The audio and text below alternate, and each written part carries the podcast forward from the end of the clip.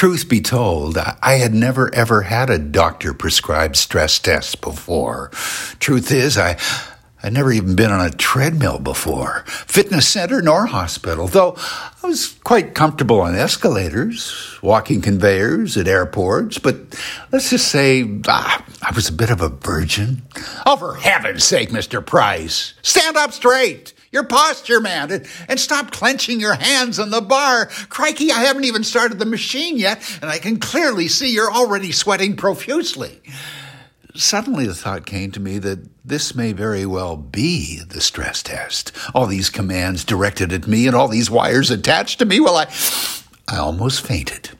And it dawned on me later, er, once I was allowed to leave the recovery room, surely there's a better way to handle a stress test in the comfort of your own home without having to change into a hospital issue tracksuit, still open at the back, all the while choking on the mandatory mask while your task is to climb Everest with perfect posture.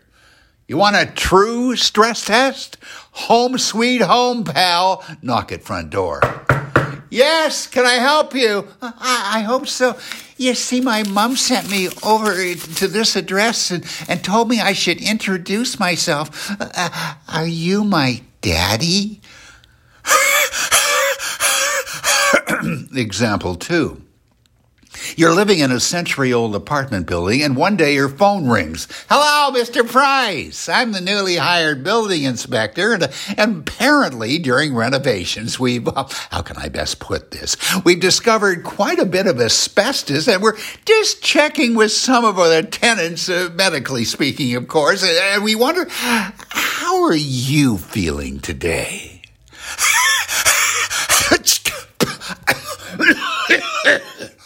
I'll take that as a yes.